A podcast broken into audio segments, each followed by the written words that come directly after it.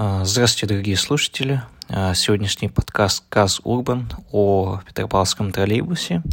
Значит, троллейбус в нашем городе работал до 2014 года.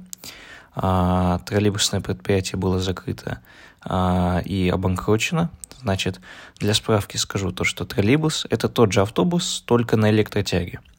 А также он выиграет во всех планах эффективности движения автобус по всем параметрам – в городе он действует с 20 декабря 1971 года.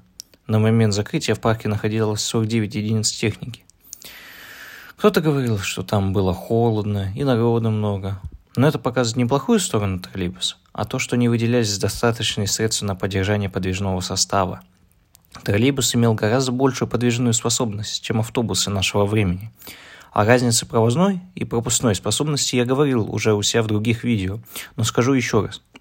Возьмем условно улицу X, э, которая имеет 4 полосы, и она может пропустить э, за час n количество машин.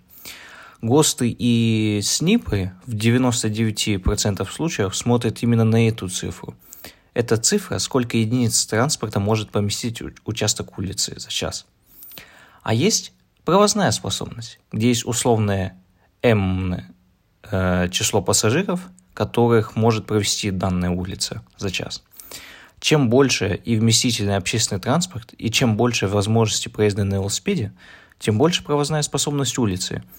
Такие показатели могут варьироваться в десятки раз. Так вот, с моей точки зрения, троллейбус – это лучшее, что происходило с нашим городом.